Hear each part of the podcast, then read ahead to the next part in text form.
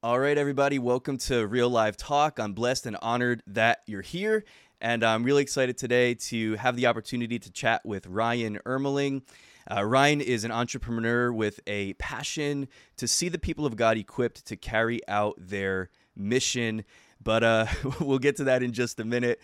Uh, just a little bit of background. In two thousand three, Ryan founded Stretch Internet in his garage, by the way, and uh, grew it into the largest streaming provider in the collegiate athletic space, servicing more than forty percent of the market. In two thousand seventeen, Stretch made the Inc five thousand list for uh, one of the fastest growing privately held companies in the United States, and then uh, sold it in the very next year, right? In pursuit of a calling to help kingdom-minded organizations to build momentum and maximize potential. So through his consulting company, Seven Marches, Ryan is using concepts from the business world to provide tools, resources, and strategies to help churches, missional nonprofits, Christian schools, Christian leaders, just doing all kinds of amazing things, um, providing all kinds of value and, and so much more uh, in the co- in the works and still to come and everything. So I could keep going, but uh, I, I think that's enough for now. Let's jump into it. And uh, Ryan, truly honored to be speaking with you today. So thank you so much for being here.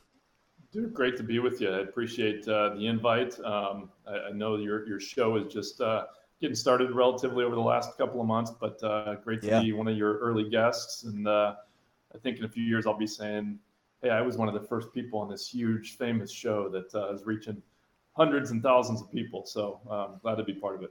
Come on. Well, that's the goal. That's the hope. So, so yeah, I really appreciate you. And yeah, we just connected uh, a few months back, right? Uh, just kind of talking yeah. about some projects and things that you're working on, which I'm excited to get into.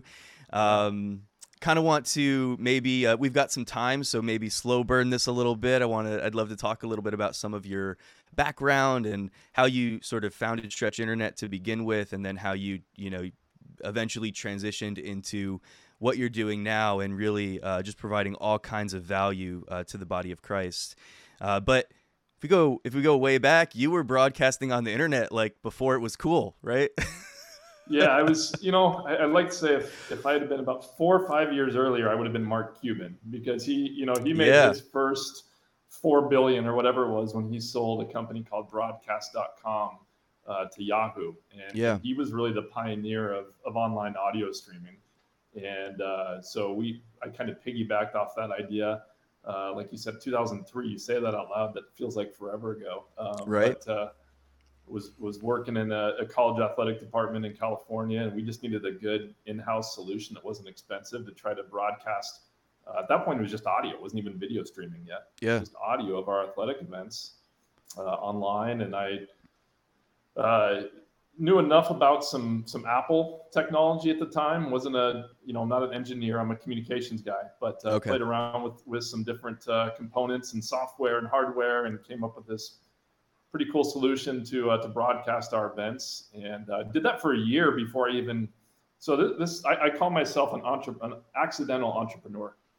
Um, we, I did that for a year. Didn't even think about, hey, you know, other people might be able to utilize this, and had a couple people over the course of that year look at what we were doing and say, hey, you should market this, man. There's there could be mm. other other colleges, other schools that could use this type of service and, and platform. And so uh, at that point, I was like, okay, let's give that a shot. And, and uh, you know, the rest, as they say, is history. So it was a, the start of a, a fun fifteen-year journey um, uh, until I sold that business about three years ago.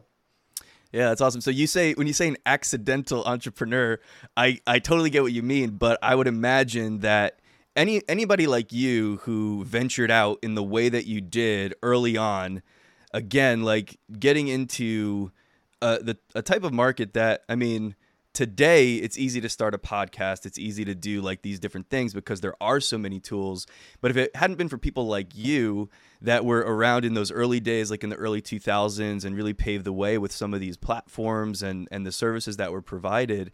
I mean, I just feel like you were uh, around during that time where, again, maybe not somewhat, not necessarily, maybe not in the Cuban wave, but like right sort of on the, on the heels of that, and uh, really stepping out into a sector of, of the market and a sector of business that was very much underdeveloped at the time. So I, I bring that up to say, you know, I would imagine that you had some entrepreneurial tendencies and, and mindset and stuff like that. Did you have an idea, like, before, you know, when you sort of accidentally, quote unquote, stumbled into the area that you, that you got into with Stretch? Um, would you say that, like, you, prior to that, did you have aspirations to sort of do something on your own, or did you do have any kind of entrepreneurial tendencies growing up or anything like that? Or where was your sort of mindset around all of that? Yeah, I, I, I don't know that I had these these aspirations to do anything on my own. And in, in terms of, of entrepreneurial traits or tendencies, uh, I, I mean, I guess it de- depends how you define those. Um, I've always been somebody that, um, uh, you know, gets excited by creating something that people mm-hmm. enjoy or can can use. I mean, so I, I remember when I was probably eight, ten years old, I started, I don't know why I remember the name of it even, but I started something uh, for my family called Poet Art, P O E T, and I called it Pictures of Everything. And I would just draw these random pictures and uh-huh. try to sell them to family and friends, right? So I guess there, there's a little tiny element of entrepreneur uh, spirit in, in that story, right? So yeah, um, for sure. You know, so I, I I've always enjoyed the idea of creation, um, not necessarily creating companies or concepts or ideas, but even um, you know, a big part of my my job in college athletics was designing media guides and and mm. um, posters. So there's there's an element of creation, right? There's an element of thought and and and bringing something to life that didn't exist previously. So yeah. in that sense, I think I had some of that spirit, but but I never really had this idea that I want to go out on my own, start my own business, do my own thing. That just kind of evolved. And I think um, God created this this opportunity and, and puts, put the right people in my life and in my space to kind of mm. say, hey, over here, you know, this is this is here, um, you know, pursue it. Uh, but but it, it took some prompting and some pushing for me to really go down that road. You know what? I actually love that because, you know, I've I've heard it said from some really big shot, you know, entrepreneurs and people that are uh, doing amazing things in the business world. I've heard it said that, you know, you have to be a certain kind of way in order to really succeed as an entrepreneur. You know, they throw around this term like, you know, a lot of people are wantrepreneurs and there's a, there's a lot of that going around today too. Like, entrepreneurship is kind of like, you know, it's kind of sexy. It's kind of like, it's kind of, you know, people like the yeah. idea of, oh yeah, I'm an entrepreneur, and, uh, and they don't really know exactly what it means because there's typically a lot of grind involved in that lifestyle. But I love the fact that you maybe didn't have like a ton of, of that in your background. And then just based on the leading of the Lord that, you know, and sensing that he was shifting you and transitioning you and, uh, and, and just, you know, sort of being willing to step into that when you were already established, you know, in what you were doing. And, um, I think you had a, had a really cool job as an S I D. I'm sure, I'm sure that was a lot of fun and stuff like that, but just sort of recognizing the shifting season of your life and being willing to pursue it. And sometimes it's those like simple just steps of faith, those simple steps of obedience, and just kind of going after something. Like, I think that that's really inspiring for for people um like like me, who I didn't grow up, you know, I maybe had a couple of those experiences when I was a kid. I remember we would like take balloons and we would make them into, we would like, stress balls were a big thing when I was, when I was a kid, like sure. fifth, sixth grade. Yeah. And so we started a little business making stress balls out of balloons and like sand and flour and like trying to find different things. And we take them to school and we'd sell them. It was short lived, but just like stuff like that, but very, very, very small scale. But I didn't really have those super like entrepreneurial traits. But then when I got older and I've been in pastoral ministry for a while and stuff like that, I started to really become passionate about creating stuff, like you said, and content creation and podcasting and different things, because I would just want to get resources out there to to help other people grow. And so, you know, sort of the the way you just described yourself is really inspiring to somebody like me that is, hold on, you don't necessarily, you don't have to fit into a certain mold. Just go by what God is calling you to do, what you're passionate about, go after your dreams. And uh, as long as it's you, then it's gonna work out, you know, um, as long as yeah. it's you and as long as you put in the work and you, uh, you know, go after it and don't quit too soon and all of that, then uh, then it's gonna work out. So, yeah, I, th- I think what you're saying there is uh, is inspiring. And I love something you touched on. Uh, you know, I think one of the traits of an entrepreneur that I did have is the idea of experimentation, right? Mm. You, you mentioned these stress balls, right? Love it. And flour, sand. And, and so you kind of had to figure out what, what works best. And you probably came up with different different versions and renditions of this thing until you, you got some, oh, yeah, this is kind of what we want, right? And so I think experimentation, whether it's in ministry and trying new things and saying, hey, what works, what doesn't, whether it's in business, I mean, especially in the early stages of business, if I go back to my days at Stretch, I mean, so much of it was experimentation, right? And testing and validating and and and listening and trying to understand from from the customer, what, you know, what do they like, what don't they like, what works, what doesn't. And yeah. So I think that experimentation piece is a huge trait uh, of an entrepreneur and something that you just you just got to be willing to go out there and try new things. Yeah, absolutely. And I think people get bogged down so often by by that, especially I, I find that creative people tend to get bogged down because maybe they have different things that they're passionate about, different things that they want to do, and maybe they have this thing in their mind that says, oh, well, I got to choose one thing, or I have to do this. And I, I think that kids grow up like the whole college thing and trying to find out what am I supposed to major in, and you're figure, trying to figure that out when you're seventeen, like trying to figure out what I'm going to do for the rest of my life. And it's so funny that the stuff that I actually went to college for, like I never did it. I mean, I went I went to a, a ministry, you know, training school, but I studied youth ministry. Uh, was like my my the, the heavy focus of my program, and I never became a youth pastor or anything like that, you know. But it's just it it's. Uh, You're allowed to pivot. You're allowed to shift. You're allowed to try things and taste different things. You're allowed to be passionate about something like right now for this season of your life. And then it's allowed to shift and evolve. And it's okay to try different things. And, and if you're somebody who has like a ton of things in your mind that you want to do, and you're so confused trying to figure out what should I do, like don't let it bother you so much. Just pick something, go for it, give it a shot, try it. Just like take those simple steps and then see what happens. Sometimes it's like you have to sort of get moving and get that momentum going so that other things can come your way. And if you just sit there waiting for everything to make sense and line up and all of that, then you're going to be sitting there for a really, really long time. that, that's a great point. And, you know, my mind goes right to a story that's shared by, by Todd Bolsinger in a book called Canoeing the Mountains.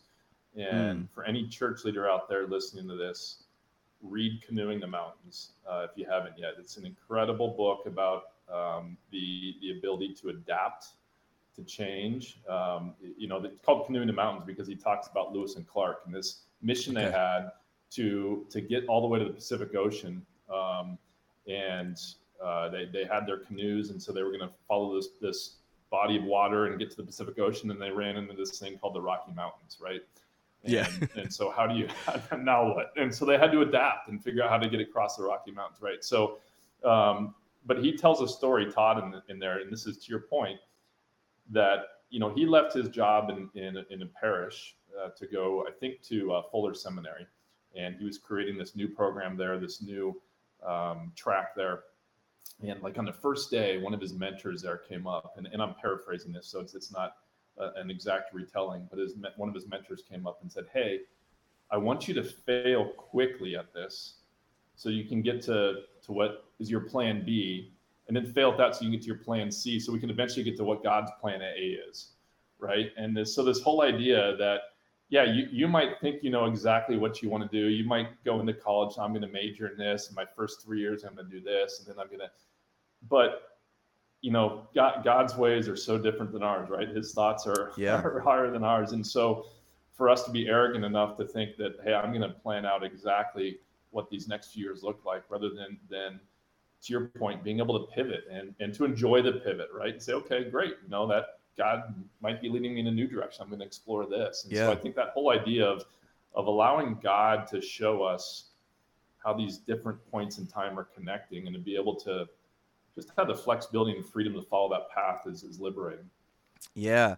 Um, you know, one of my favorite uh, business books is this really small book. It's called Go for No. Are you, are you familiar no, uh, with not. that at all? But I, I worked in the um, financial, a lot of people don't even know this about me. I work, I've worked in the financial services industry for, for years, and uh, I don't do a whole lot anymore, but I, you know, I'm still, you know, licensed to sell insurance products and, and do some things like that and help with retirement and, and all that. I don't, I, I just kind of dabble these days, but I, um, there, there's this book that they really highly recommended when I joined up with this one company. And uh, the book is called Go for No. And the whole concept of the book is like, you know, if you're, you're trying to put deals together, you're trying to find clients, you're trying to find meetings and, you know, all these different things.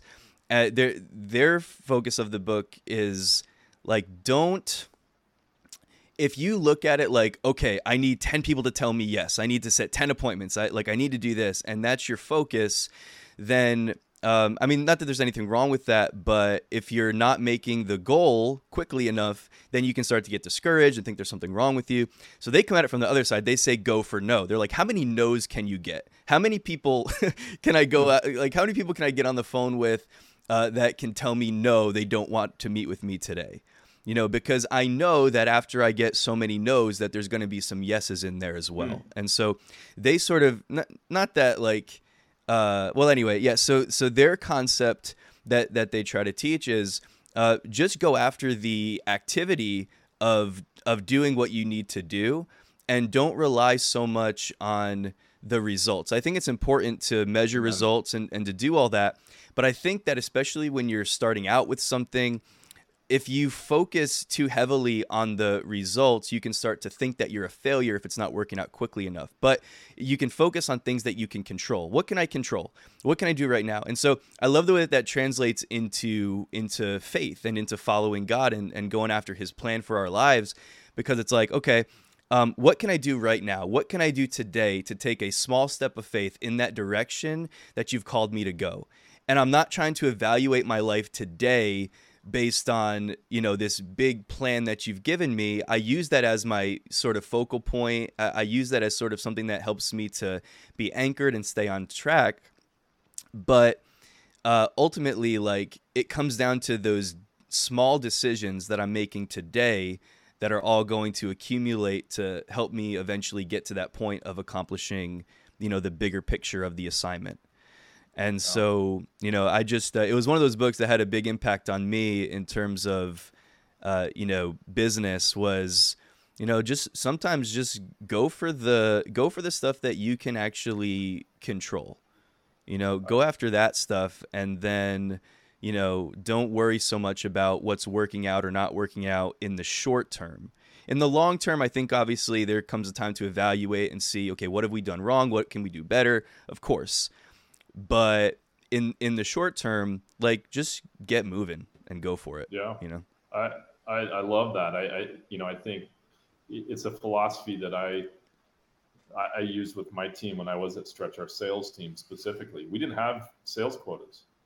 Mm. Uh, what I set for wow. my team were were contact quotas, activity quotas. So so we didn't measure. Of course, we measured, you know, how many deals we closed, et cetera. But I didn't sure. necessarily hold our sales team accountable for that. What I held them accountable for was, okay, how many follow-up calls did you make, right? How many mm. new leads did you nurture today? How many emails did you send out? Uh, you know, those are, to your point, those are things you can control, right? Yeah. You can't always control, even though the, the salesman with an ego, which is pretty much every salesperson, right? Yeah. They, they like to think that I can control whether you say yes or no. But at the end of the day, you can't. That is a decision that, that's in their court, and all you can do is control the activities leading up to that, and and trust the results will take care of themselves if you put in that, that early work and that that yeah. focus. Um, so it's it's a it's a great great. Uh, I, I'm surprised I haven't heard of that book because it sounds very similar to that that kind of uh, approach. But uh, I'll have to put that on my list.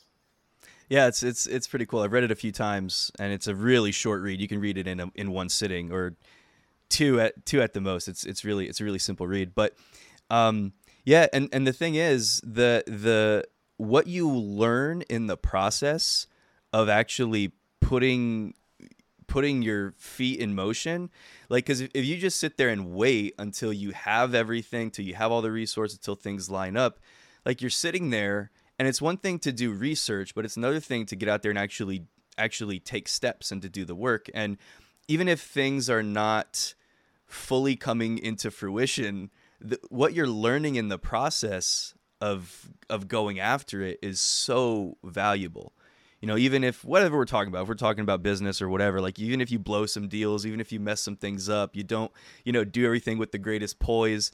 What's happening is even in that process, you're not failing because you're learning, you know, and you're getting mm-hmm. experience. And so yeah. I just think that that is so much more valuable, the actual experience.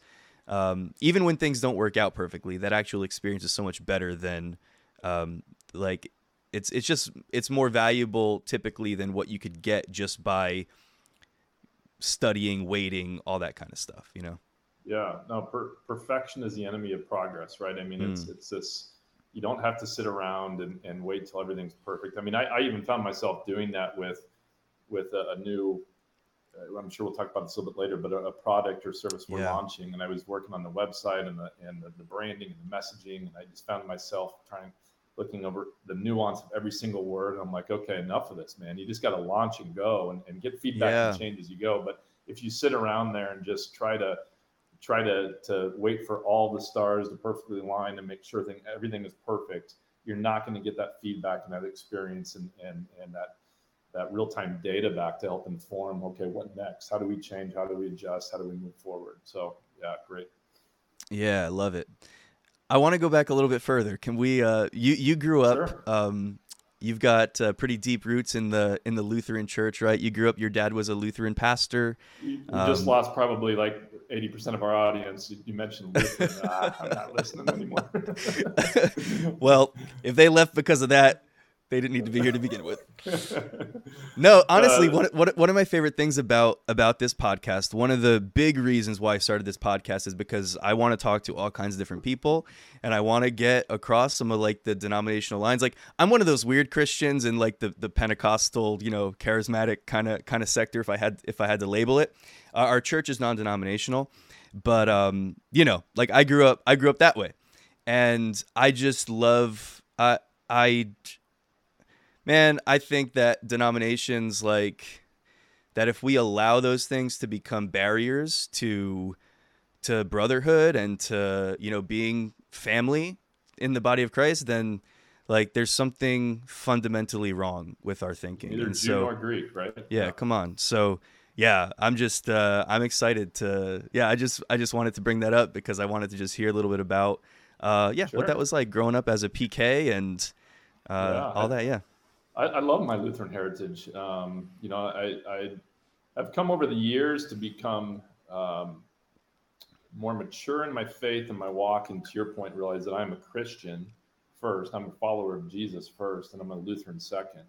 Um, you know, but but I yeah, I come from uh, and still am a Missouri Synod Lutheran. You know, there's different flavors, obviously, of Lutheranism as there are many other mm-hmm. denominations. Yeah. And uh, my dad was a Actually, his second career pastor. He was a, a Lutheran teacher um, until I was five years old, and I remember uh, heading out to Saint Louis for, for a couple of years, where he studied the, at the, the seminary out there, and then and then uh, for the rest of my childhood, you know, uh, didn't, we didn't move a ton. He was at one church, I think, for in Southern California for about seven years, and then out to Phoenix for about twelve. And so I, I did okay. my junior high and high school years in Phoenix, um, mm. but. but uh, Um, and then, you know, uh, continued my, you know, went to Concordia University in Irvine, which is a Missouri Synod Lutheran institution, and, and have been involved in, in Lutheran churches ever since. And our family is active in that. So, yeah, we're, we're, uh, you know, love the heritage, love, love uh, our doctrine, but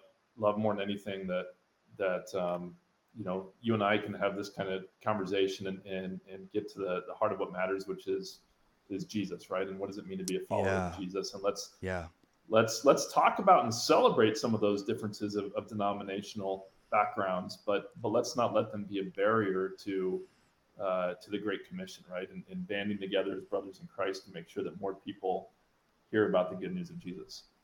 Yeah, man, I love it so much. And I mean, without the Lutheran heritage, like none of us would be doing what we're doing. Um the, you know, the the fact of going going against uh, going against the the the the church of the day and like the excesses of the church and and all of that, and being willing to to just kind of take that step out and, and start the the movement, the Protestant movement that was birthed out of out of um, Martin Luther's actions way back then in the fifteen hundreds, yeah. and uh, you know, bringing the focus back to grace, to salvation is by grace alone through faith alone, yes. and and uh, just away from this extra stuff of oh, you got to pay for this, you got to do, like, come on, yeah. so. Yeah, I, it's it's awesome. Was was grace? Well, I know uh, we growing up and and and today um, was grace and is grace a big focal point in terms of? I mean, do you remember like your sermons that your dad used to preach growing up and stuff like that? Was was that just uh, you know, very common theme throughout? Yeah, yeah. I mean, it, it very much, uh, and I'm not sure if this is uh, you know, another Lutheran denominations as well, but at least in Missouri Synod, I mean, it, you know, every every quote unquote good pastor measures their their messages, measures their services by was their equal law and gospel, right? And and so having that balance, making sure that that uh, that you hear first that that hey, we're we're all sinners, we've all fallen short. Um, there's there's a need for a savior, but then making sure that message is followed up with, with an equal amount of Jesus loves you. Uh, you know, God loved you enough to send his, his son in this world to die for you. And it, it's through that sacrifice, through that, that sacrificial love um, that you are forgiven, and there's mm. nothing you can do, um, which is a blessing and, and, and, and that, that incredible mercy that he showed us. Um, so yeah, that, that, that message of grace is loud and clear. Um, uh, maybe, maybe at some points uh, to a fault, right? Um, you know, I, Lutherans, at least, Missouri Synod Lutherans love Ephesians two, verse eight. For it's by grace you've been saved through faith, you know, et cetera. Yeah. But but we often don't look at verse nine, which talks about, okay, great. Now there's these awesome works that have already been, been created in advance for you to do, right? So mm. so that's one area where I, I've I've seen. Uh, oh, did you lose me here?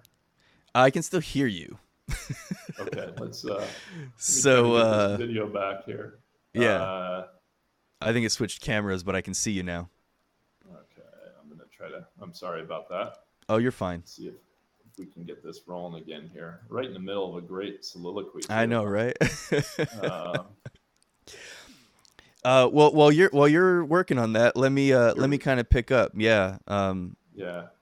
No, let, yeah, let, there, I'll, there I'll we just go. finish that, that thought. Yeah, go you know, for it. Yeah, you're back, it, so go for it. It's this whole idea that, um, you know, we, we've been created... And, and by our God uh, to do these works, right? And these works aren't uh, in an effort to earn our salvation. They're in a response um, of gratitude for our salvation, right? Yeah. So I think that's that's one thing, and, and you know, that I would love Lutherans to focus even more on is is not to shortchange or short circuit the the blessing and the gift of grace, but to really look at what's that response out of that grace now. Where, what are we called to do, and how are we called to serve and love and share um, out of that response to, to that grace? Yeah, I love it. I, I'm I'm of the persuasion that I don't I don't think there's too you could talk about grace too much because because when when we really understand what grace is, what the grace of God is, and what the grace of God does. Uh, all right. Well, we lost Ryan. I'm going to keep talking. I'm not going to lose this point, but I'm sure Ryan will be back in just a second. There we go. He's back already. Uh, let me get him back up here on the screen. There we go. Can you hear me? Technology. Sorry about that, dude. No, yes, it's crazy. I can hear you. no, I, I, I can tell it's, we're good now. We got, we got those out of the way, and now we're, now we're good to go. Uh, see, the devil's no, working hard. To, we're talking about grace, and all of a sudden as soon as we, we start talking about issues, grace, so. man. ah, as soon as we get on the grid, yeah, but but yeah, I was just saying that um, I think that it's all it's all about the grace of God. Like when we when we understand what grace is and what grace does and what grace has made available to us, so so many people look at grace as this thing that allows you to sin or gives you permission to sin or gives you permission to.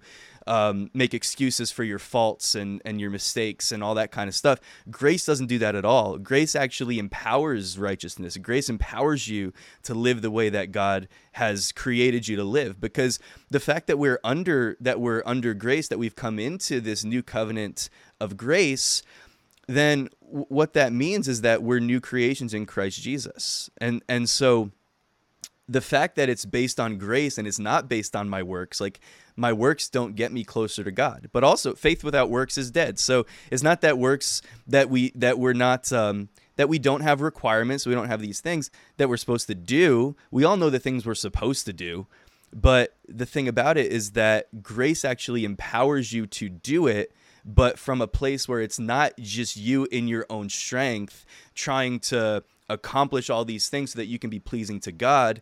No, you are pleasing to God because of what Jesus did for you. He brought you to the Father by his by his obedience, by his sacrifice on the cross.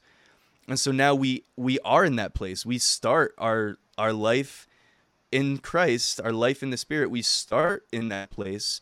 And now, as you said, grace is like, now we're walking in grace. Okay, how do we respond to that? So my life becomes also a response to what he did for me rather than me trying to do all these things to live up to something or to measure up to something, you know? Well said. I, it's funny, you know, because Lutherans are all about grace, but I think I heard one of the best sermons I've ever heard on grace a couple months ago by a, by a non-Lutheran pastor, Louis Giglio, who I'm sure you're, yeah. you're familiar with. Um, every now and then we'll, we'll pull up uh, Passion City online and, and, and watch. I, I just like Louis. I think he's he's uh, uh, Jesus Jesus centric, but just has a way of, of illustrating points and, and biblical concepts. And he, he had a message. It was about grace, and and his uh, visual for the day was a treadmill. And so he got on a treadmill during the message and was walking and walking and walking, and and, and he got off. That's cool. And was like, "Hey, guess what? I spend all that time walking and I'm still in the same exact place." And, and, and that's the whole concept of, of the, you know, trying to think that, that my, my efforts are going to get me somewhere in this, this, this salvation game, right? You're not going to get one foot forward uh, by trying to do it on your own, right? It's so good. It's, it's purely through the grace of God. So um, yeah, I love it. So good. Uh, did you, did you enjoy, I'm going to steal that, by the way. I love, I love that. I love that illustration. It's so cool. Well, it's, it's Louis, yeah. Did you um go? Did you enjoy church growing up? Like, did you like being a pastor's kid? Was there, you know?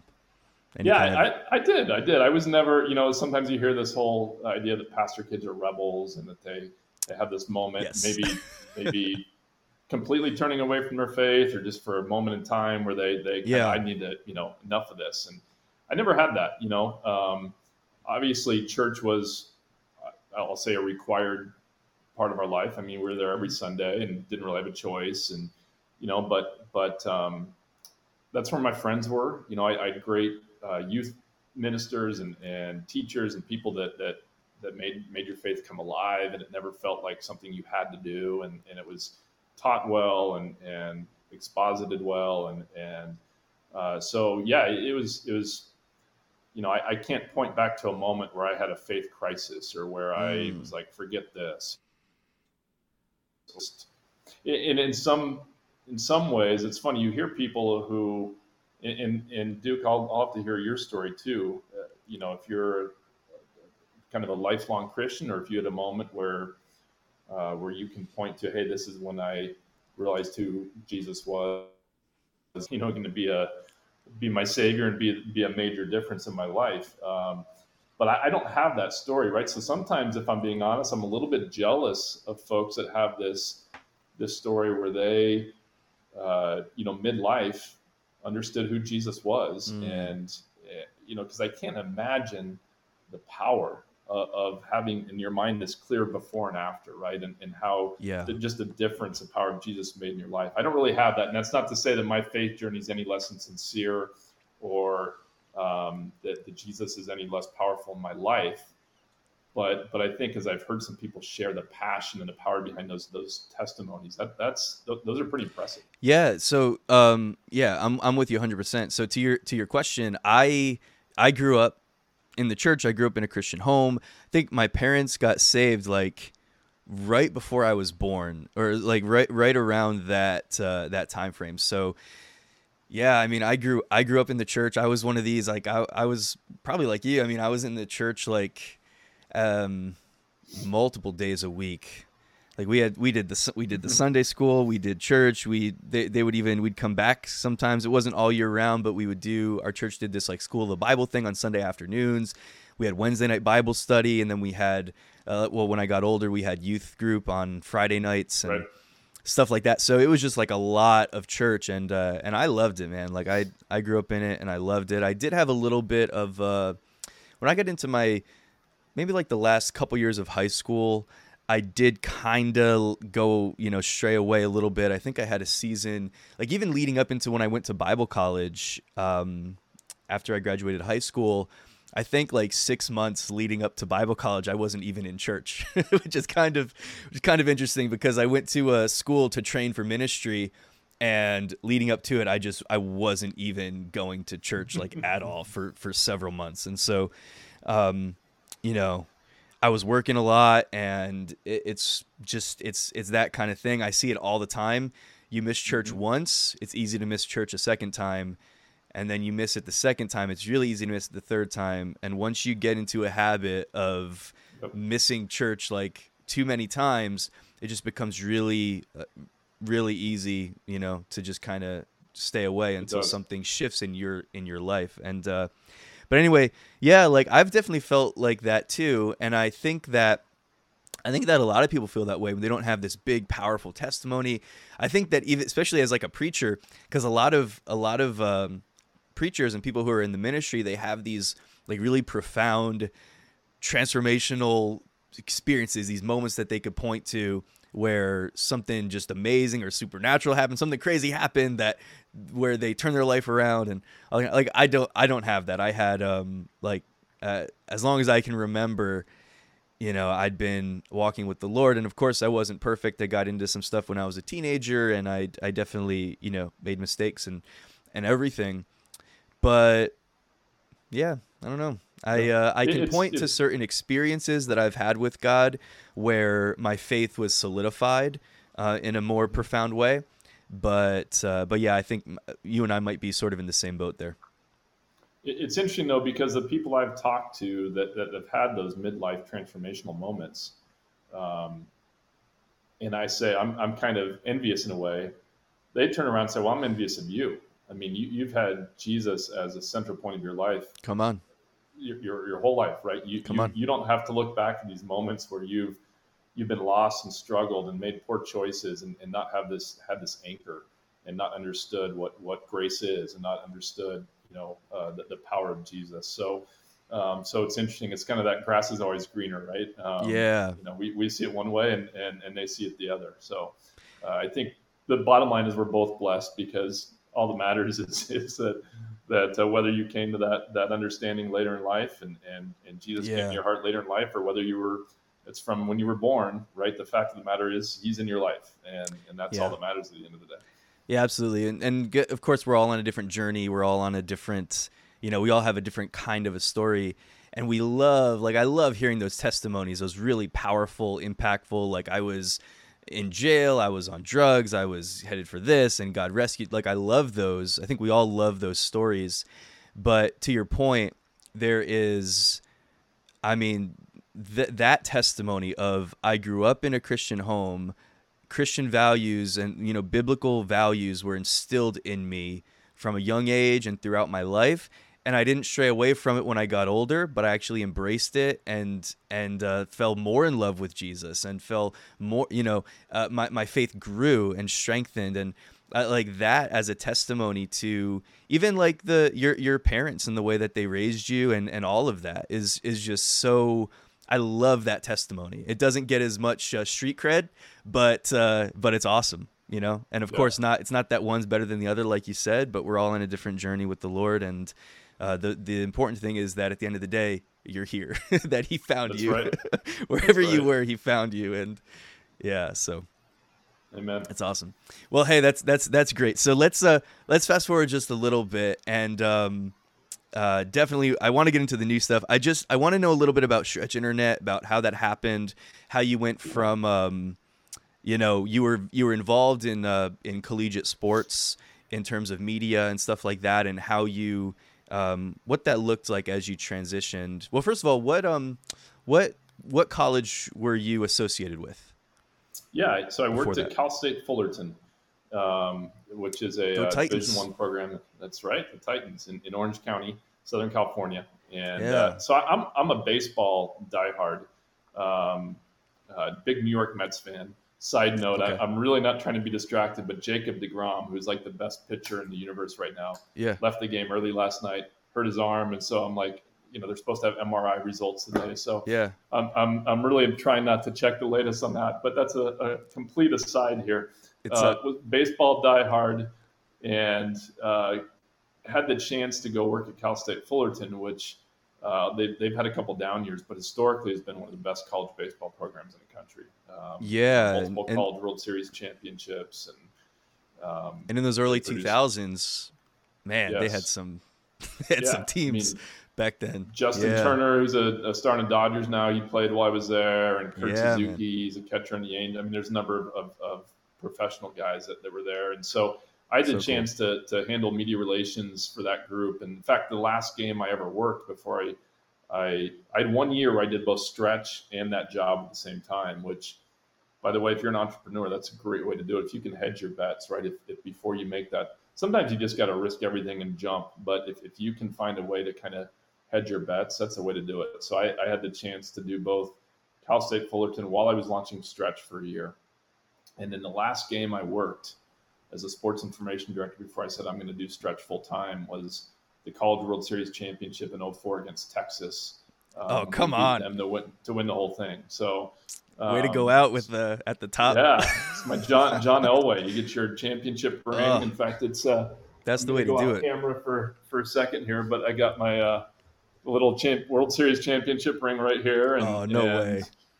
Uh, so had that chance to, uh, to work with that team, that program. And uh, that is so that, so that cool. was a ton of fun, but um, yeah, it, it was, just a, a convergence of opportunity that came up there that, that led to Stretch. And, and part of it was I had an incredible boss, um, an incredible, who was a mentor and uh, very much an empowering type boss. And, you know, in, in our case, we needed a cheaper way to broadcast games online. And a lot of bosses would have just yeah. gone and researched vendors and said, I'm going to make a decision.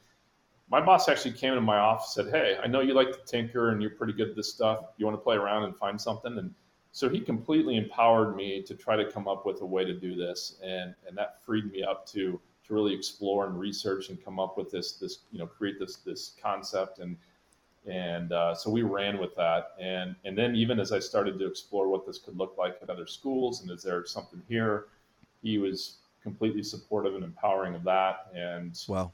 allowed me to tweak my schedule a little so I could work on the business on the side and come in different hours. And, and so that, that was a huge part of it. But um, yeah, th- those early days in a garage were crazy. Um, you know, we had, I think I, you mentioned, or maybe I mentioned, we were only doing audio streaming at the time. That's how we started before we got into video.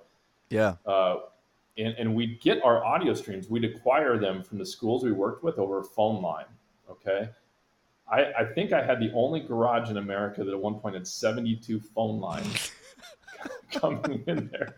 So we had we had three. Was that, T- was that legal, Ryan? Lines. Let's be honest. Well, it, it was. We, we had okay. three T one lines. Each T one line you can, Brad. I don't want to get too technical, but a T one can be uh, broken down into actually twenty-four voice lines. And so, mm. um, fortunately, we lived in a new enough neighborhood where they had the infrastructure on coming into the street.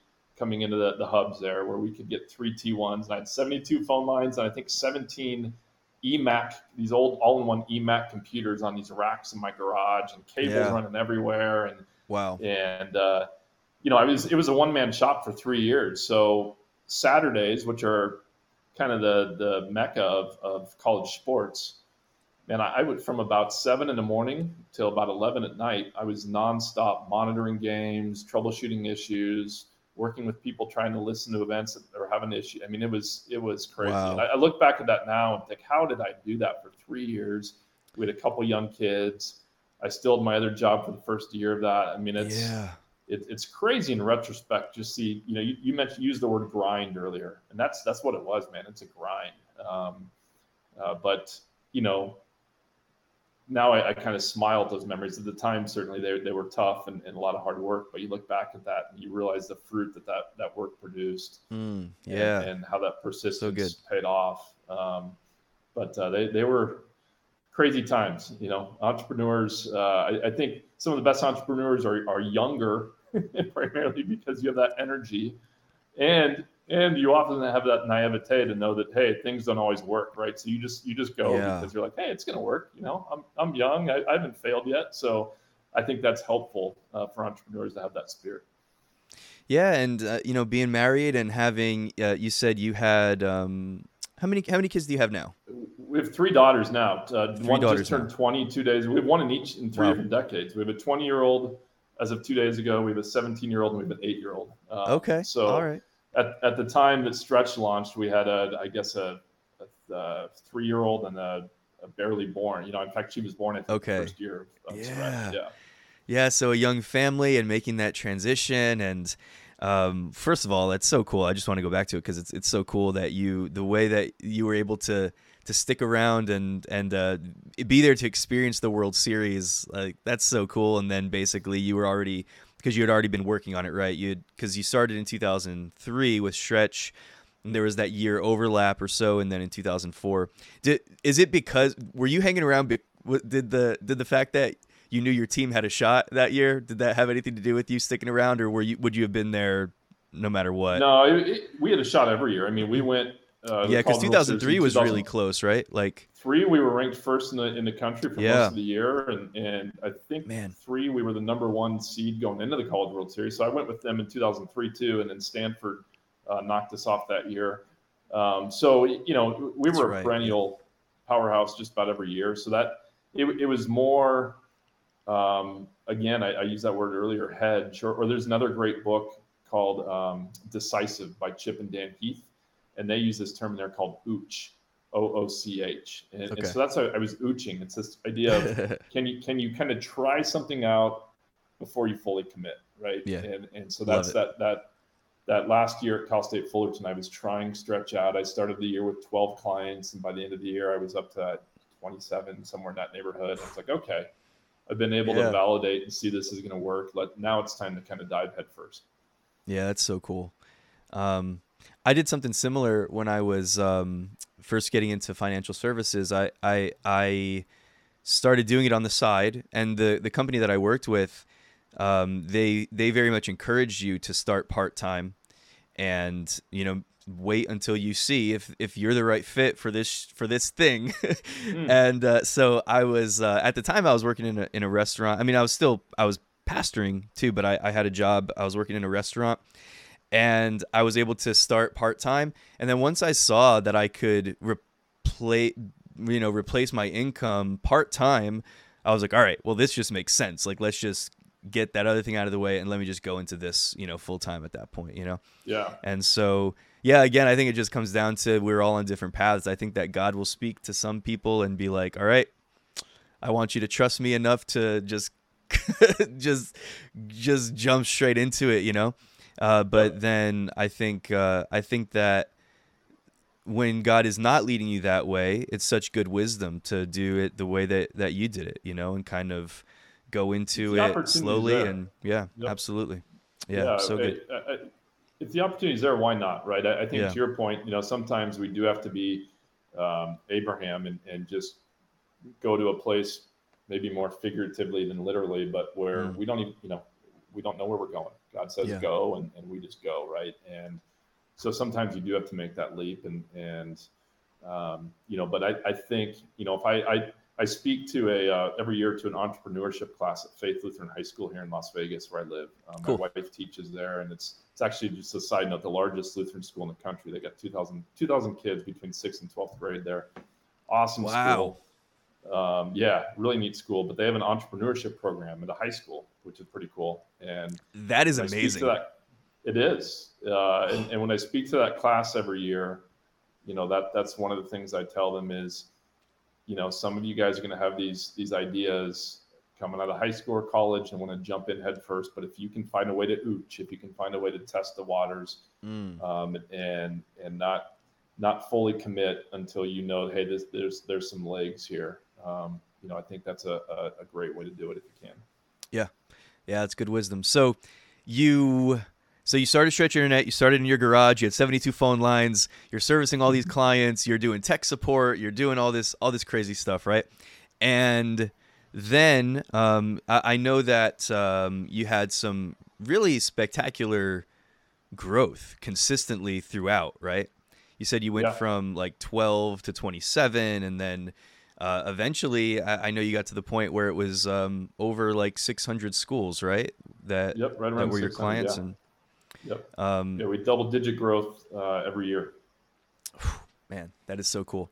And the fact that you made the, so you made the Inc five thousand list in two thousand seventeen. So uh, math, fourteen years, right, into your business. So the fact that, so in order to, just for anyone who doesn't know, to be on the Inc five thousand list, that means that uh, that's the ranking of, you're one of the five thousand um, most successful, fastest growing uh, privately held companies in the United States, right? Correct. So yep. And so we're not talking at that point when you made the list, we're not talking about like, okay, I'm one of the fastest growing companies because I've got like this year I had two clients and next year I had ten. We're talking about like, we're really far into this journey already. And yes. then to, and then to make that list, I, I just, I think that that's, well, just congratulations, man. I think that that's such a cool, um, yeah. such a, such an awesome accomplishment.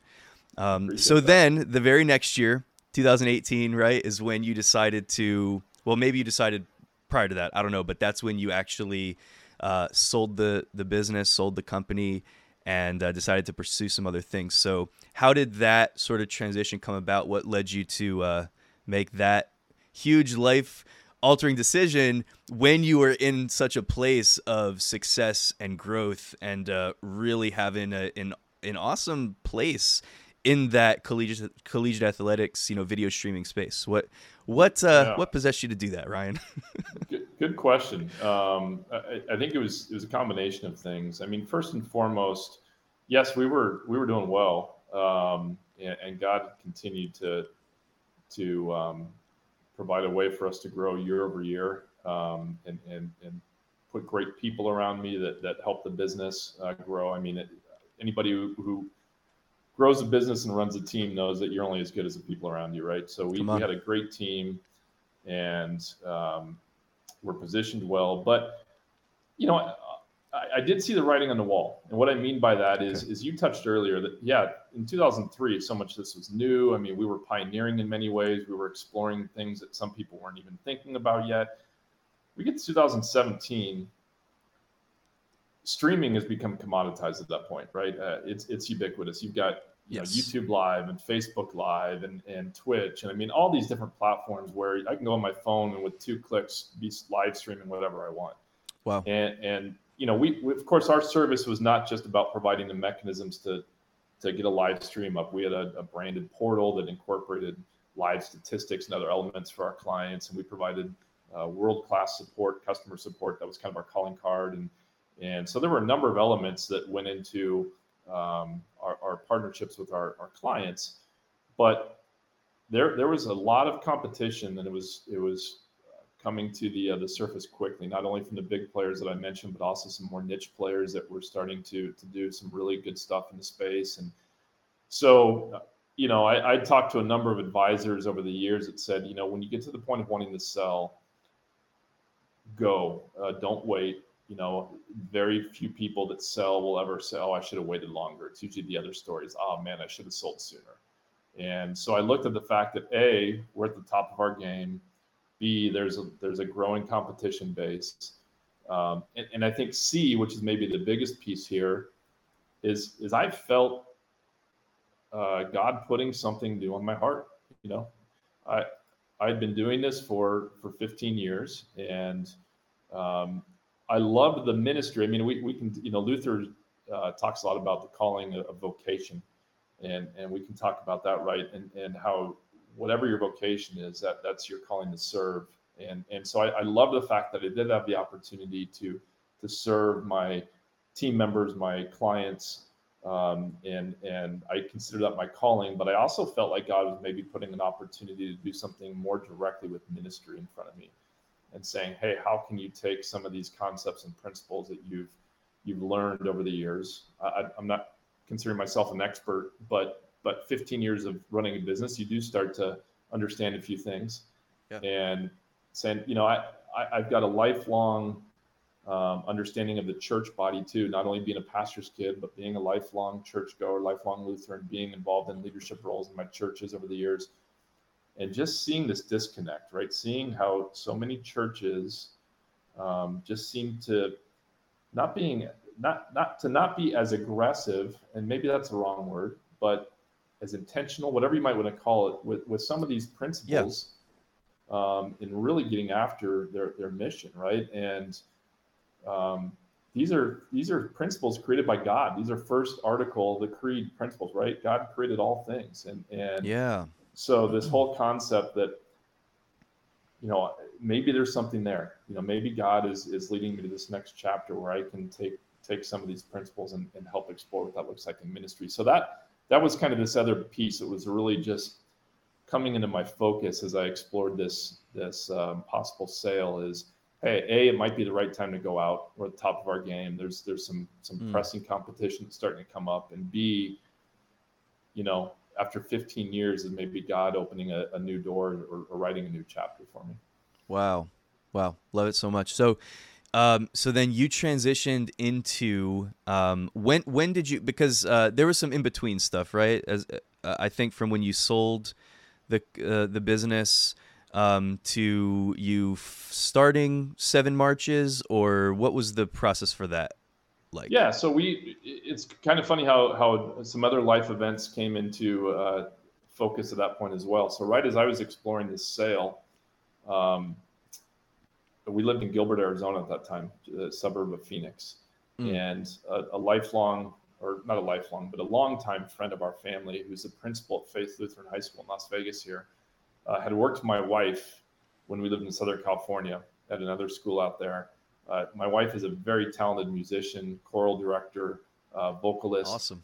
And he called out of the blue, uh, right as I was going through the sale process, said, hey, will you guys come to Vegas next year? Our, our, our music person's leaving, our choir director. We want you to come lead this growing program at this this Lutheran school out here. And uh, so the business sells. I, I don't have anything physically keeping me there anymore.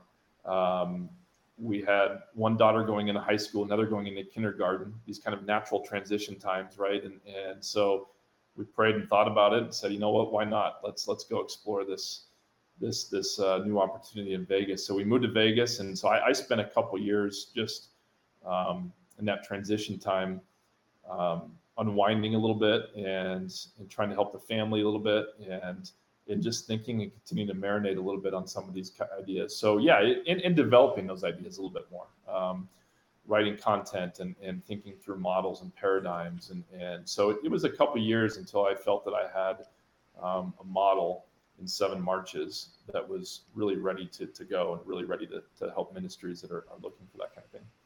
That's awesome. I, I love I love the that word that you used, uh, actually, the word when you said intentionality, you know, and the, the intentionality of of Christian leaders, of pastors, of churches, of ministries, of organizations, to um, to really be intentional about doing the being as um, reaching as much of our potential as possible, you know, and really just being intentional about the the doing things with excellence. You know, I think that that's so that that's so cool. And um, so as we start to sort of maybe, you know, we'll continue transitioning this conversation. We'll get into um, the new uh, website that you've created. I want to talk about um, some of the ins and outs of that.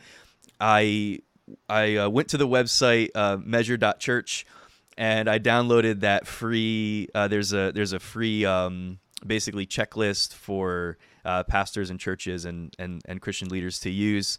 Uh, and so I downloaded this thing, and one of the things that you're that that it talks about right at the beginning of um of this uh, this free resource that I downloaded, it talks about relating the some of the concepts that we use in the business world and taking those same concepts and applying them to the way that we that we build and grow and advance our churches.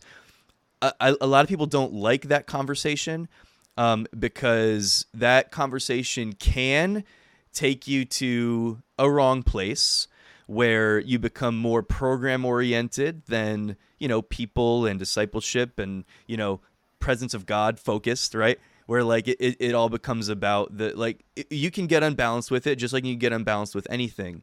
But I think that the way that the the value that you're bringing to this space is so wonderful and it's so needed right now. Um, and so one of the things that you talk about is, um, in in the business world, we talk about, you know, the customer experience. And so, and when we when it comes to a church and worshiping communities, let's talk about the worship experience. And so we start getting into tools that we can use so that we can evaluate our, our worshiper experience, our worship experience, so that we can constantly be looking for for for more. Like, how do we retain, you know, in the business world, we're talking about how do we retain our customers? How do we get our customers to come back? Because if a customer comes one time and then doesn't come back, that's a problem. If that happens consistently, that's a problem. If that happens in our churches consistently, where people are coming and they're coming once or twice, but then they're consistently leaving, they're not sticking around. Okay, well, let's evaluate, why is this happening? And how do we actually work on the retention of our visitors and people that are coming? Because that's the ultimate goal. It's not just to have people walk through your doors, it's to have people discipled and their lives changed and transformed. So hopefully they're going to another church and they're finding that somewhere else, but who knows, right? And so, uh, you've put together some incredible tools. I know you've still got some stuff in the works and you've got, uh, I'm sure, plenty more on your brain that's coming out. But to really help our, our worshiping communities to grow, to expand, to really approach this with a spirit of excellence and intentionality so that we can really be as impactful as possible. So this is not, there's nothing to do with just like adding more stuff or adding more programs. This is about how do we take our vision, our heart, our passion, but then we're going to infuse it with some tools and resources so that we can be as impactful as possible, reach as many people as possible, expand the kingdom of God, um, you know, grow our worshiping communities. And uh, really it comes down to it, pos- it puts us in a position where we can disciple people better. Um, so I don't know, am I on the right track with what I'm talking about? Because I'm just kind of, this is what what I'm getting out of uh, some of the stuff that you've sent me that I've been looking into. Yeah, am so I, you, that's a beautiful you know. preface. Um, and I think you nailed so many things on the head there. Um, so so what you're referencing is is kind of an offshoot of Seven Marches, uh, which which we're we're developing and building right now called Measure. And and you mentioned the website's measure dot church. And I'd love people to go check it out. Yes. Um, but it's it's this whole idea, you know, as I've talked to pastors over the past year or so, um, and I'm certain that COVID has, has something to do with this, but I also think there's a deeper issue here. One of the common themes I've heard is that that they don't always get meaningful and, and substantive feedback from their people. Um, and, and the problem there is, and you don't know, are we effectively ministering to them? Um, wow. What's maybe working or not working, where are they at in their discipleship journey? Um, and, you know, that that to me is a problem. And, and again, this is where I, I get excited because there's some business principles we can bring in there. At Stretch, at my business, we were dead without feedback from our customers, right? If, if we didn't know yeah. what was working and not working, what was yeah. effective, I mean, it, it, we we lived and died by what was working for our people.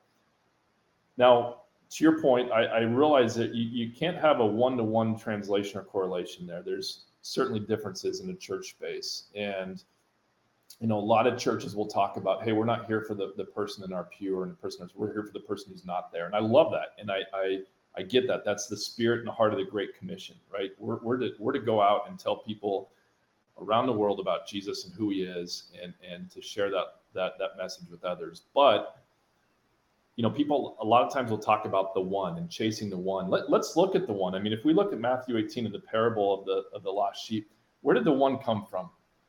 The one came mm. from the flock. Yeah. the, the one left the flock. And and we're told that that the shepherd pursued that one, right? Left the other ninety-nine to pursue the one. And and so to your point, you know, I think a lot of churches don't have a front door problem, they have a back door problem. Right? How do you close that back door? Right? How do you make a sure that you're door keeping problem.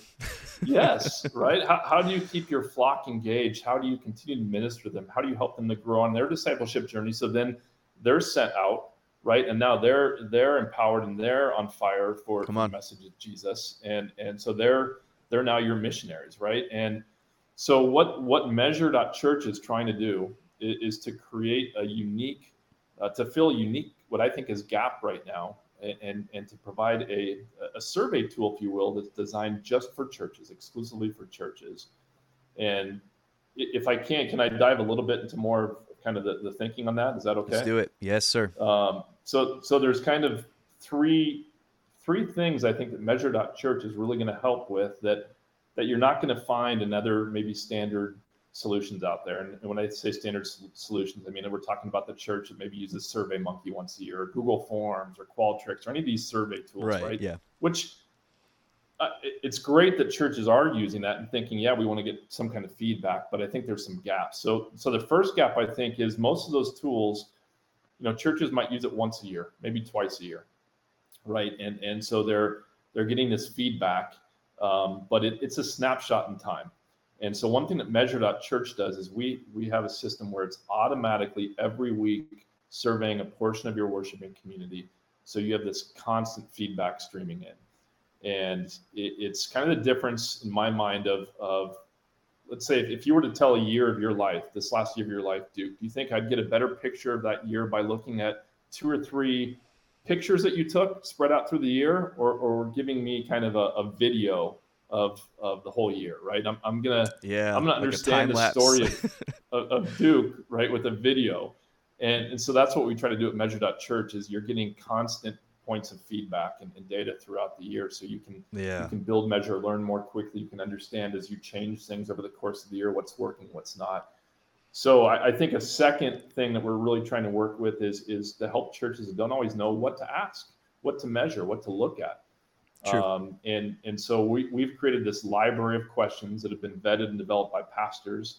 Um, also, though, fine-tuned by a data scientist, because we want to try to create or eliminate bias in questions, and, and questions aren't going to capture the right data point. Yeah. So we've got a library of questions that covers everything from worship experience to discipleship journey to uh, campus environment to safety to, uh, you know, what's happening with your kids, uh, all those things, right? So these churches can kind of take this this vetted library and pick and choose, or even use templates. Um, and, and I think the third thing that's really powerful with measure dot church is the idea of benchmarks. So you might ask, let's say, a question that says, hey, on a scale of zero through ten, uh, how engaging is the music at our mm. church, right? You want to uh-huh. know, is the music connecting with people? Is it is it yeah. adding to to their worship experience, right? Maybe your average score is an eight point four, and you're like, okay, is that good? I don't know, right? So because we have thousands of data points from all these surveys, we can benchmark this question and say, well, your eight point four is good, but we show the average is eight point nine. So maybe you mm. need to think a little bit more about, hey, is there something here that we can work on, right? Something, wow. some way maybe we're not connecting with people. So so those are some of the things we're thinking about and working on, and uh, really trying to make this this uh, this solution that will just help churches better know. I, I, the, the tagline we're working with is know so you can grow, mm-hmm. right? Um, how can you better know your people so that you can ultimately uh, grow the kingdom of God in the place that you've been sent to to, to minister? Yeah. Well, man, I was thinking about this. Like, we do, we do surveys, or or we we at least get offered surveys all the time from all kinds of places. I mean, you go and like if you you know you go to McDonald's, on your receipt, tell us how we're doing, you know, and we'll give you a free Coke, or we'll give you like a, some fries or something like that. You know what I mean? Like, it's everywhere.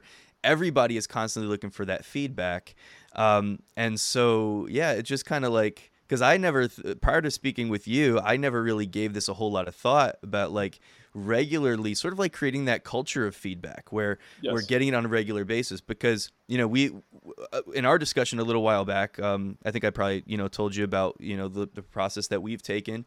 And yeah, we do, we do something similar at least once a year. You know, maybe if there's something special that we're looking for uh, some feedback on, we'll do it more than once a year. But Um, but generally speaking, yeah, like once a year, we'll kind of do like a little survey when we'll, we'll ask people to rate the worship experience and the, the preaching of the word and all these different things. But, uh, but I see so much value in what you're talking about. Um, because as an, as an ongoing thing that allows you to, uh, really, you know, check and monitor. And that becomes so, like you mentioned, one of the things that you mentioned was, okay, Uh, safety. Let's let's monitor, you know, like some of the questions involved there are safety. So if you're talking about safety, like like that's such a big that's such a big thing, because if a one of the one of the reasons that I think a lot of people um, visit churches and stay in churches, if we're talking about let's talk about uh, families with young children, um, so often that is the determining factor in whether or not the the parents want to stay in that church is, okay, what is this children's program like? How are they taking care of our kids, you know?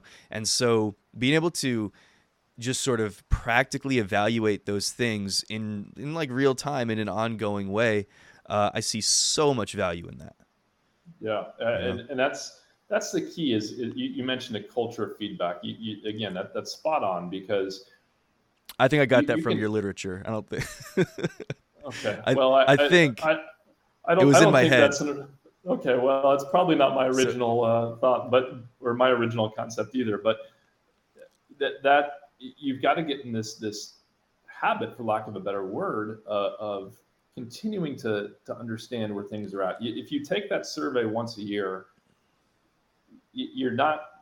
It's going to be informational. You might, you know, say that's interesting, but it's not going to truly help you to think how do we how do we continue.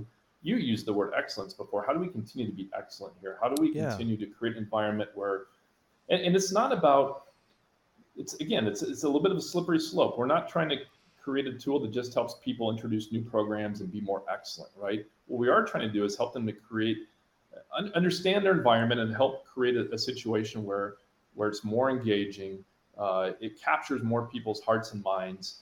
Uh, and, and again, inspires them to go be, Uh, on, on mission for Jesus, right? That that's that's the end game here. Yeah. And you know, so I I think that's the goal. It's funny because we, you know, we as as we've talked to people over the year, um, I I've kind of uncovered there there's four different personas, if you will, when it comes to feedback in, in most churches, and and I I've gone as far as naming these personas because I I I, I keep seeing kept seeing these common themes, and so I I, I want to share these with you because it.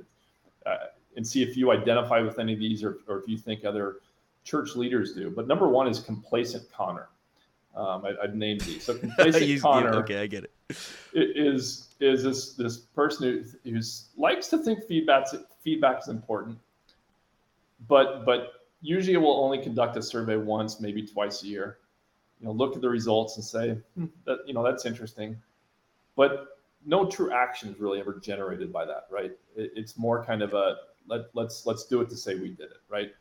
Um, and then there's sampling Samantha, and sampling Samantha is that church leader that that says, oh, you know, I heard from Jim on, on this issue, or or Sue stopped me the other day and talked to me about this, and you know, it, it's usually feedback that that this church leader gets from maybe one or two friends or allies, if if you will, in the congregation. Yeah. Or conversely, the squeaky wheel that every congregation has, right? But you hear this one point of feedback, and now in your mind, it's become blown up, and it represents something larger than it really is, right? And and so right. you're taking a small sample rather than looking at the full picture. Mm. Then there's Insider Ike. Insider Ike has has a a, a great rhythm of, of meeting with, with his team every week, and internally, that leadership team discusses what they see is working and what's not working. And they might make some changes and try to improve things, but it's all based on that insider intel. It's all based on the leadership team. And, you know, it, it's it's almost that that curse of knowledge, right? You're so into what you're doing every week, you you you can't see the forest through the trees, right? You can't understand right. what's yeah. happening from that outsider's perspective, right? Um, so good intentions, but just not factoring in what, what people are truly seeing. And then finally is is Loner Louie. And and Loner Louie Uh, kind of gets a bit riled up anytime he hears about feedback, because Loner Louis says, hey, I'm I'm God's minister here. Uh, God put me here for a reason. He's giving me the insights and the knowledge and understanding of this community. Um, I don't need feedback because I know what God needs here. And, and again, I don't think any of these tendencies or thoughts are necessarily bad in and of themselves. But but if, if you're looking at this from a perspective of, I know everything I need, God puts you in a community, right? He, he's, yeah. he's giving you a, a, a people that you're ministering to. And, and if, if you don't work to understand those people, you could be missing the boat altogether, right? So so I'm, I'm curious, I'll, I'll turn it back on you. As you hear those, I mean, any of those resonate with you? Can can you can you think or see other other church leaders that you've talked to over the years that that that kind of fall into one or more of those personas? Oh, yeah, absolutely. Well, the, the one that stuck out the most to me uh, was, uh, so on the last one, was it Louis? Loner Louis? Loner Louis. Loner Louis is the last one you mentioned. So um, I could, because I'm, because I'm curious about uh, if you've gotten, um, you know, much pushback on this, like as you've been talking to different, uh, you know, pastors, leaders, every, different people that you talk that you've talked to and uh, that you've been working with up to this point. Uh, has there been um, much pushback from people of that persuasion, or is that sort of the outlier? So in other words, are there people regularly that would say things like, uh, well, no, we don't need feedback because we know we're doing what the Lord has called us to do? Um, Because one, one of the things that, and, and this is where I, I see, I mean, I see so much value in what you're doing. One of the places that I really see value, one of the things that's been that's been big to us that we say all the time, I know a lot of people say this and throw this around, is that, uh, you know, if they're not learning the way we teach, then we, we then we need to teach the way that they learn. Well, how do you know if they're not learning the way that you teach unless you evaluate, unless that you unless you do something like this, that it allows you to see, okay, are people actually learning? Are people actually growing?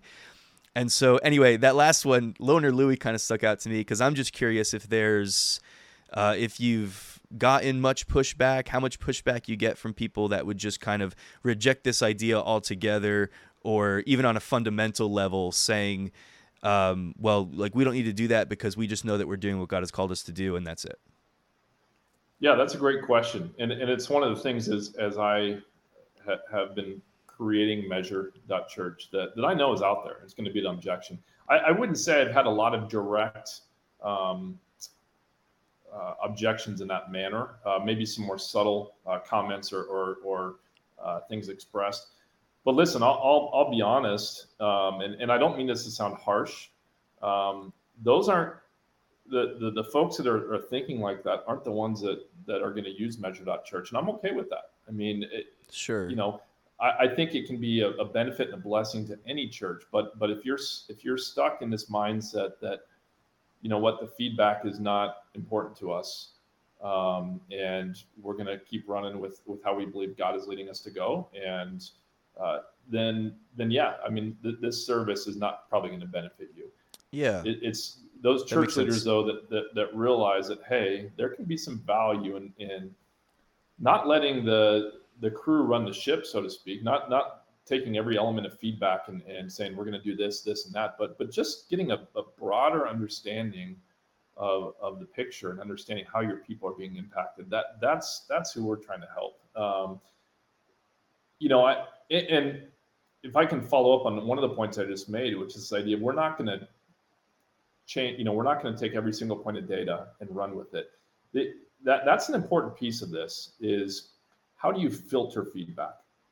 And in that, that, that content uh, download that, that you are, are referencing, which people can get on at measure dot church, we we built a framework in there for filtering feedback that I think is is pretty insightful and can really help churches, whether or not they use Measure.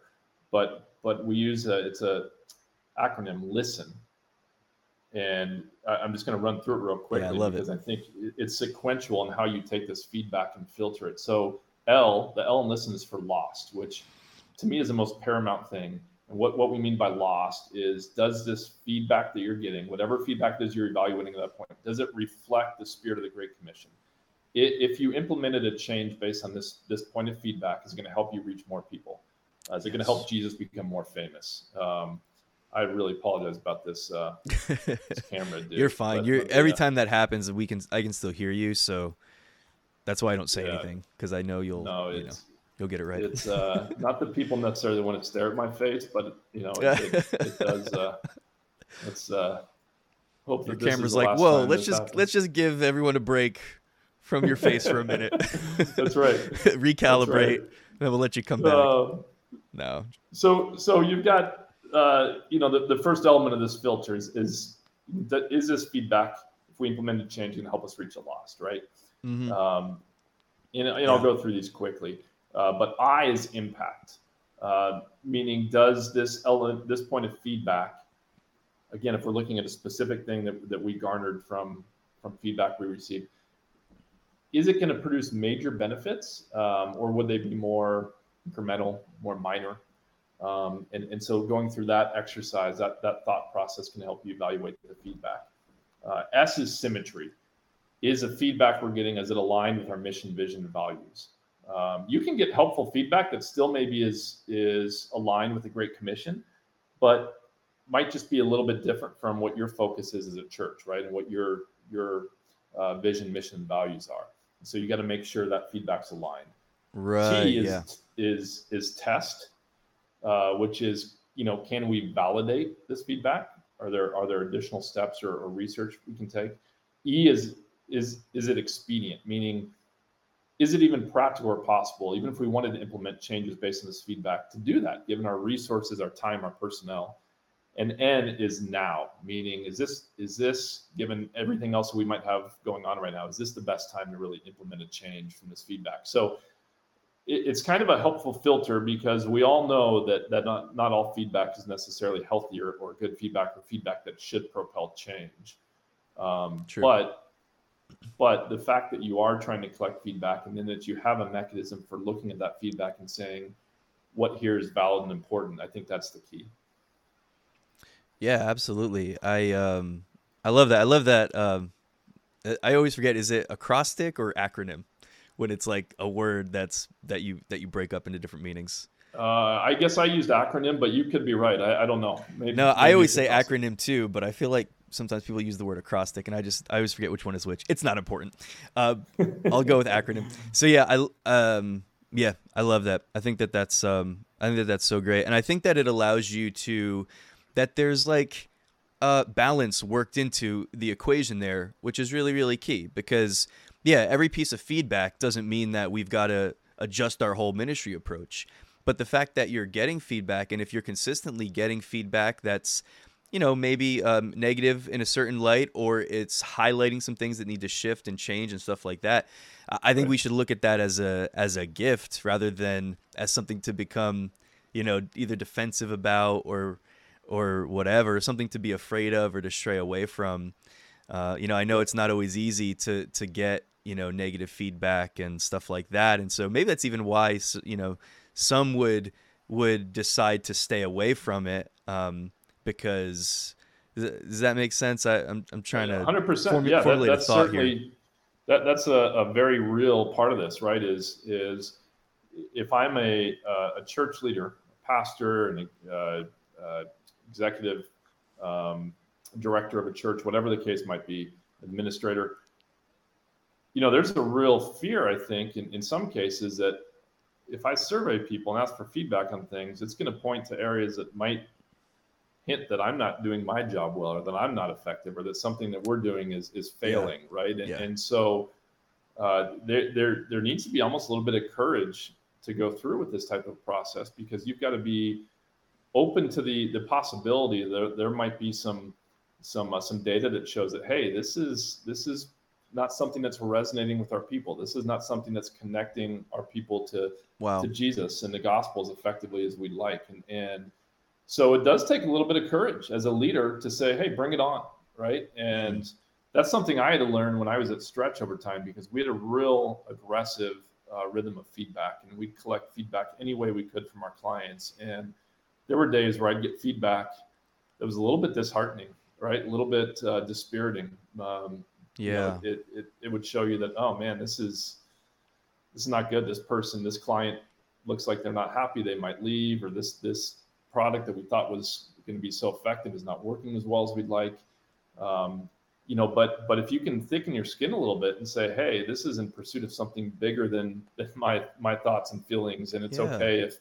If if my you know if I'm I'm feeling a little bit dispirited, as long as this helps inform some some nice change that can really uh, get us back on our mission, then mm. then that's that's the most important thing. So, but but it takes some courage. It takes some some leadership um, to get to that point. Yeah. Well, uh, you know, Ryan, I'm like, I'm connected with, um, a bunch of, uh, you know, pastors and church leaders and stuff like that. So hopefully, um, a lot of people will, will hear this and, and be able to get, um, you know, maybe, maybe some, some insights and see things from maybe different, different perspective or, um, whatever. But, uh, where would you, uh, want to point somebody? First of all, I know we're talking about measure dot church. I'm I'm pretty sure, you know, that's probably the answer, at least one of the answers, but, um, just maybe somebody who's, you know, curious about this process and how they could, um, you know, begin to implement some, some new strategies for collecting feedback and stuff like that. Where would you point someone, or what sort of, um, advice or recommendations would you make?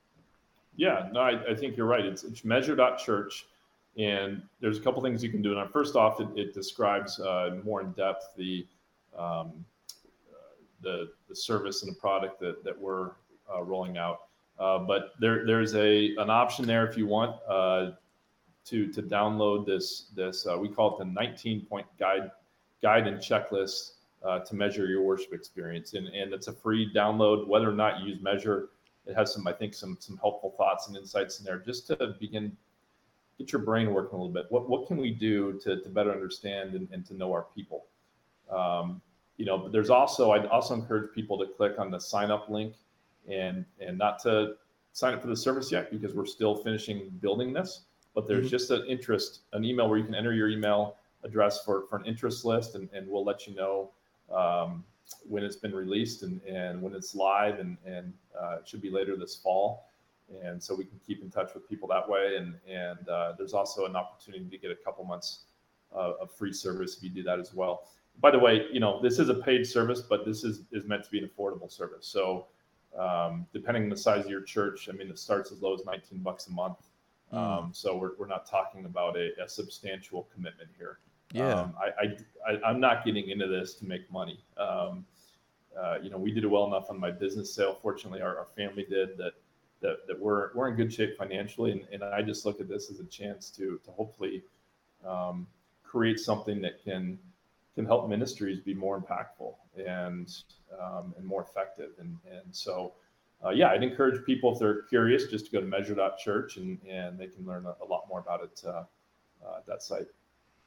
Love it. Uh, so, yeah, w w w dot measure dot church. There's no .com. Just measure dot church. Measure dot church. And, uh, yep. yeah, check out some of these. Uh, first of all, the free resources.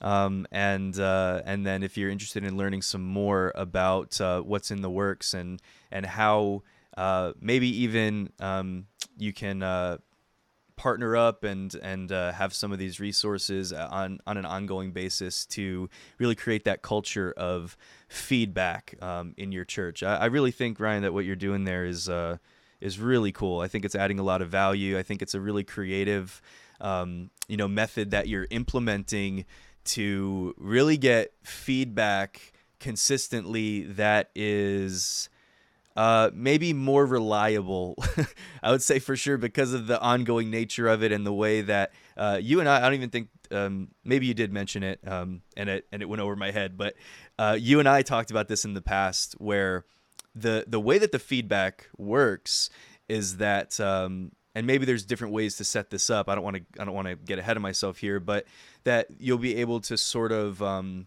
pull different groups of people at different times. So it's not. It's not that like one person is going to be filling out a survey every single week, right? Right. It's, because right. that would get tedious, and they'd be like, I don't want to do this anymore. Like, but but yeah. where it's it's more of a, sort of a rolling process. I don't know. Maybe you have a more technical campaign. Term for that. Yeah, we call it a drip yeah. campaign, which, which it, it it's that's exactly right. So uh, over the course of several months, uh, everybody in the congregation will will get that survey invitation, but but you know we're not repeating uh, over that time frame. So it, it, it you know you get a certain percentage every week of people that get this survey invitation. By the way, not just by email, but by text as well, because research shows that people are oh, much yeah. more.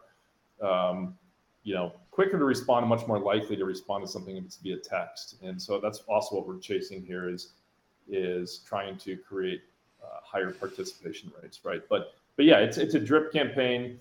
um, which again, so you're getting constant snippets and, and measurements of data over time. Um, you can make changes and, and, and, and quickly see kind of as you continue to measure, hey, did this have an impact? Did this, did this yeah. um, uh, help in this area? Uh, again, not to be too program focused. That's not the idea. Yeah, sure. But, but uh, you know, and a lot of churches are going to use this exclusively for discipleship journey measurement. I mean, understanding, hey, how are we helping people um, go from, from point A to point Z on their discipleship journey? Can, can we measure where they're at and, and how effective um, we are in, in, in helping them move along that path, right? So it's, it started out as, as an idea of, of, of what we call W X, worship experience. Mm-hmm. But the tool can be used for a host of things uh, within a church setting that, that go beyond just the the uh, the experience of worship itself. Very cool. I love how well thought out it is too, and uh, there's some really like really cool technology that's that's gone into this, into the development of this uh, of these tools that you're talking about. And again, uh, this is coming from a guy who uh, you know built um, you know. one of the most uh, reliable uh, video streaming softwares in the collegiate collegiate athletic space, and uh, really, you know, just a decade and a half plus of experience, you know, in that area and, and working on this stuff. So uh, I'm excited about this, man. I think that this is uh, gonna be really cool. A lot of lot of tools here, and just gonna bring a lot of value to. to churches. Um, so once again, if you're a pastor, you're a church leader, um, uh, I just really want to encourage you to check out uh, w w w dot measure dot church and uh, see if this could be a good fit for you. And Ryan, I even love your approach on there on the website, because when they get there, you're giving away some free resources that that people can use. And you even say, like, whether you choose to use measure dot church or not, you know, here's some resources that can help you, you know, and then you'll even point people to some of the stuff that's some free resources that they could use that are not even connected to you, um, right. you know, in any way. And so I, uh, you know, I just think that your whole approach there is really cool. And again, Like you, like you mentioned before, you're not. This isn't uh, something that you started because you're. You know, this isn't all about the money for you. This is about, um, you know, you uh, really just being faithful, responding to something that the Lord put on your heart to to bring value and to um, help our churches and ministry organizations to just be a greater impact and um, com- fulfill the Great Commission and.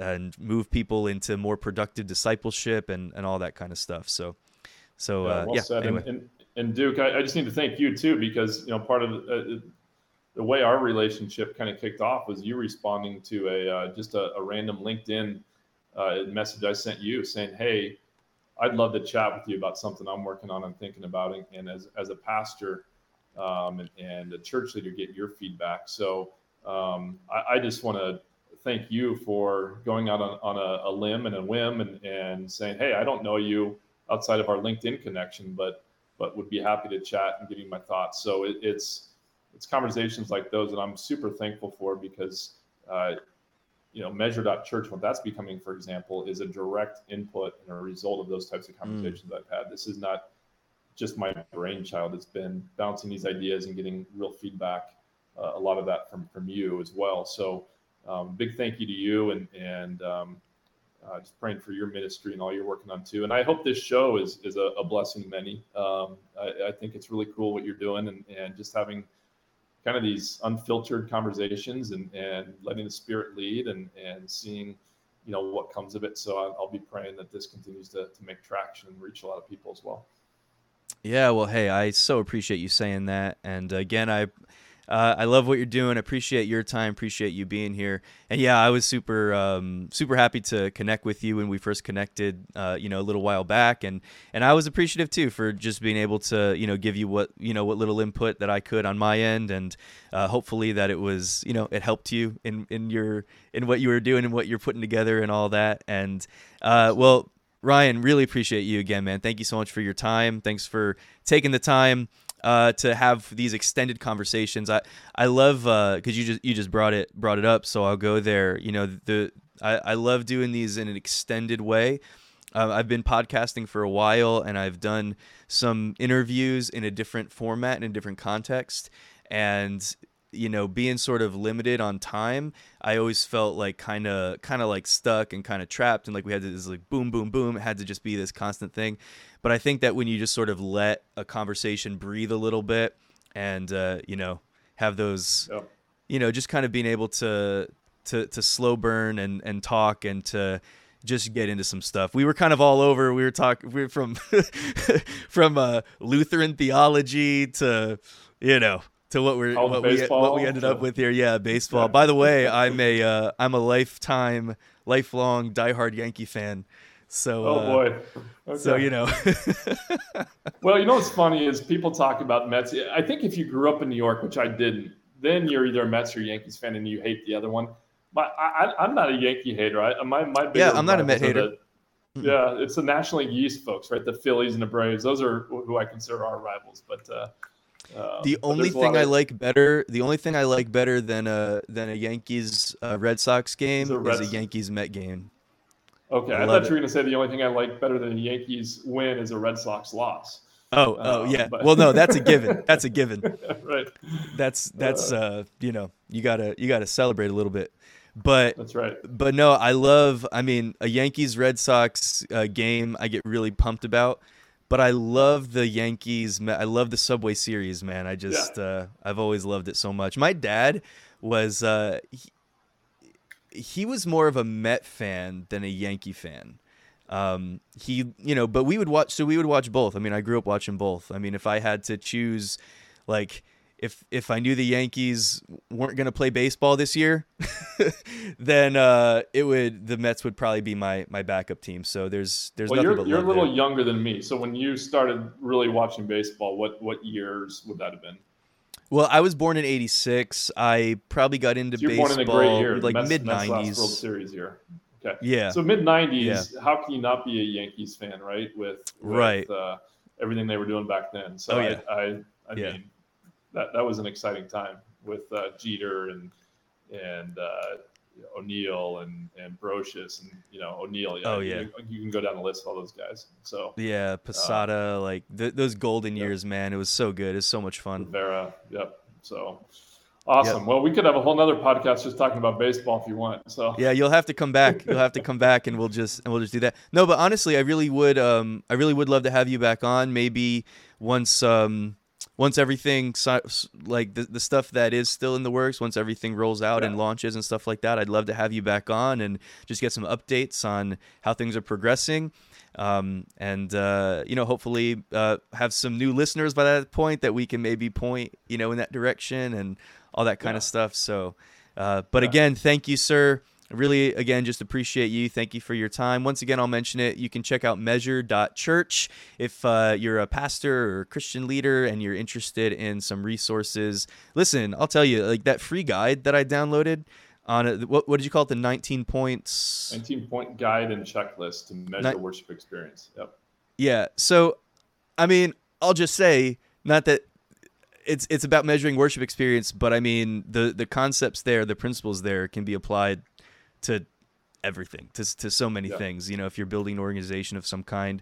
Uh, but anyway, particularly if you're a pastor, if you're a church leader, um, check out measure dot church. I just want to encourage you one more time to check that out and uh, look into some of these resources that are being offered by Ryan and his team at Seven Marches. And um, yeah, well, awesome. Everybody, Thanks, let's dude. see. Today's Thursday, right?